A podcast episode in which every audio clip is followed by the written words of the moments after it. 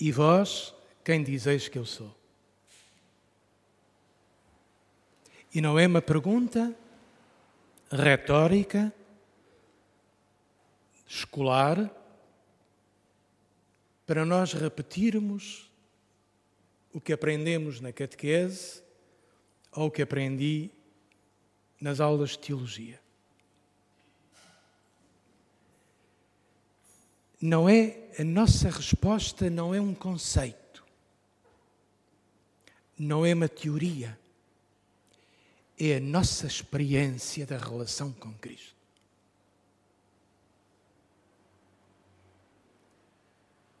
Papa Bento XVI disse-nos uma das coisas mais importantes na sua encíclica Deus Caritas Est. Deus é amor.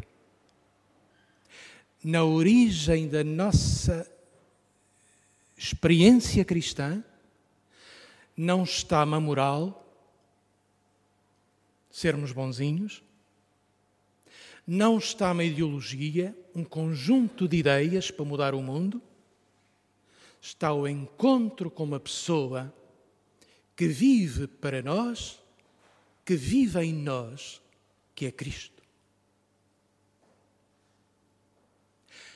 Quem dizem os homens que eu sou, e vós quem dizeis que eu sou, interpretamos esta pergunta como se fosse e é dirigida a cada um de nós, a cada uma de vós. Sim, diretamente, António, quem dizes tu que eu sou? E coloquemos o nosso nome na própria pergunta, para a pessoalizarmos. E o que é que nós dizemos de Jesus, da presença de Jesus na nossa vida? Como é que nós narramos a nossa relação com Cristo? Quem é Cristo para nós? quem é Cristo para nós. E a nossa resposta nunca está concluída. A nossa própria vida é uma resposta em aberto, em processo de transformação, permanentemente. Um jovem de 17, 18 anos terá uma resposta. Uma pessoa, um casal de meia idade, terá outra resposta. Os meus pais, com 90 anos, terão outra resposta. Cada um de nós, na sua própria vida de hoje, encontrará a resposta a partir da experiência concreta. Como é que eu vivo a minha relação com Cristo? É um encontro é um encontro de oração e reparem como o texto nos diz: Jesus orava sozinho. São Lucas nos dá particularmente e com muita frequência a relação de Jesus com o Pai na oração. Jesus descobre-se quem é diante do Pai enquanto filho e nos ensina a rezar e a dizer e a viver o Pai Nosso à maneira de filho. Quem é Cristo para nós?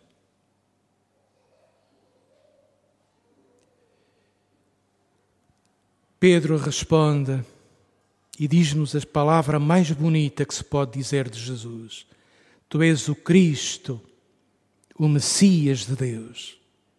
Tu és o ungido aquele que está cheio do Espírito, aquele enviado pleno de Deus para nos dar vida, para nos dar força e libertação. Mas é curioso, esta própria palavra Messias era uma palavra ambígua, perigosa. Porque se esperava, se esperava um Messias revolucionário, que libertasse politicamente o povo judaico da ocupação romana. E havia o perigo de fazerem de Jesus um líder revolucionário.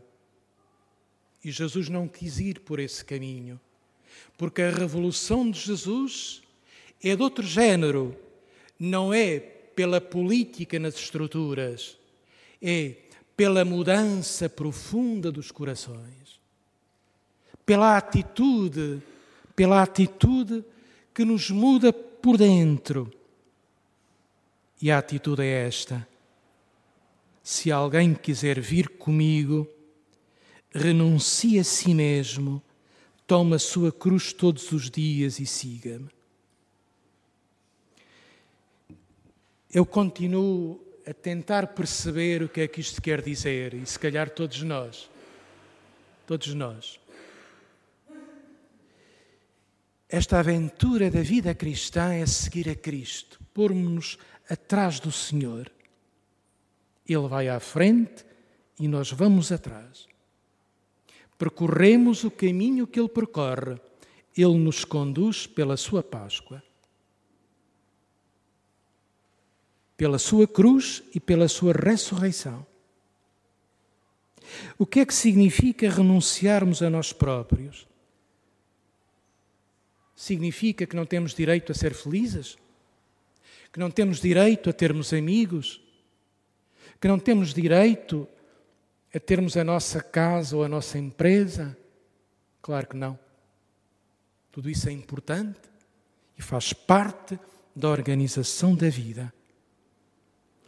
Renunciar a si mesmo, eu interpreto, não querer ser o centro do mundo, não querer que a vida circule à volta de si, não se afirmar numa atitude autoritária, prepotente em relação aos outros. Não ser egoísta. Renunciar a si mesmo significa abdicar, não aceitar que eu sou o centro do mundo e que toda a gente tem de viver à minha volta. Tomar a cruz que cruz a própria vida nas suas contradições, nos seus imprevistos, como ela chega todos os dias. Quer a gente queira, quer a gente quer queiramos, quer não, vivemos constantemente nos imprevistos. Atravessamos lutos, atravessamos perdas, atravessamos situações que não contávamos. E tudo isto nos ajuda a viver a nossa relação com Cristo. E às vezes vivemos a nossa relação com Cristo em circunstâncias de profunda crise, em que pomos tudo em dúvida, mas e depois, neste combate com Cristo, saímos reforçados, porque a nossa vida renasce, renasce da dor, renasce das cinzas, renasce da desilusão, porque renasce numa esperança nova que o Senhor está presente na nossa vida. O critério evangélico, o grande critério evangélico, que há de salvar a nossa vida e há de torná-la fecunda. A nossa vida passa pela dádiva. Por nos perdermos a nós próprios, renunciarmos aos nossos interesses egoístas para pormos a nossa vida ao serviço da fecundidade da comunidade, ao bem dos outros. Quem quiser salvar a sua vida, há de perdê-la. Quem quiser a vida só para si, já a perdeu.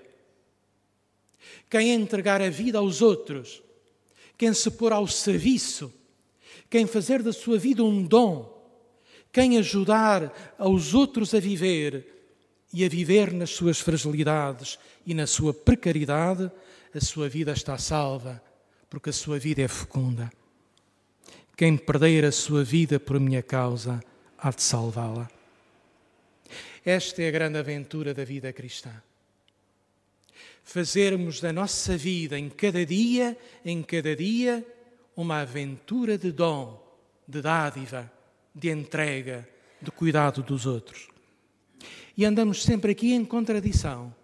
Resistimos porque temos as tentações egoístas, temos os nossos interesses próprios, mas ao mesmo tempo somos confrontados com esta palavra evangélica que nos convida a ir mais longe, a irmos à raiz de nós próprios, a vivermos em Cristo, como São Paulo dizia: já não sou eu que vivo, é Cristo que vive em mim.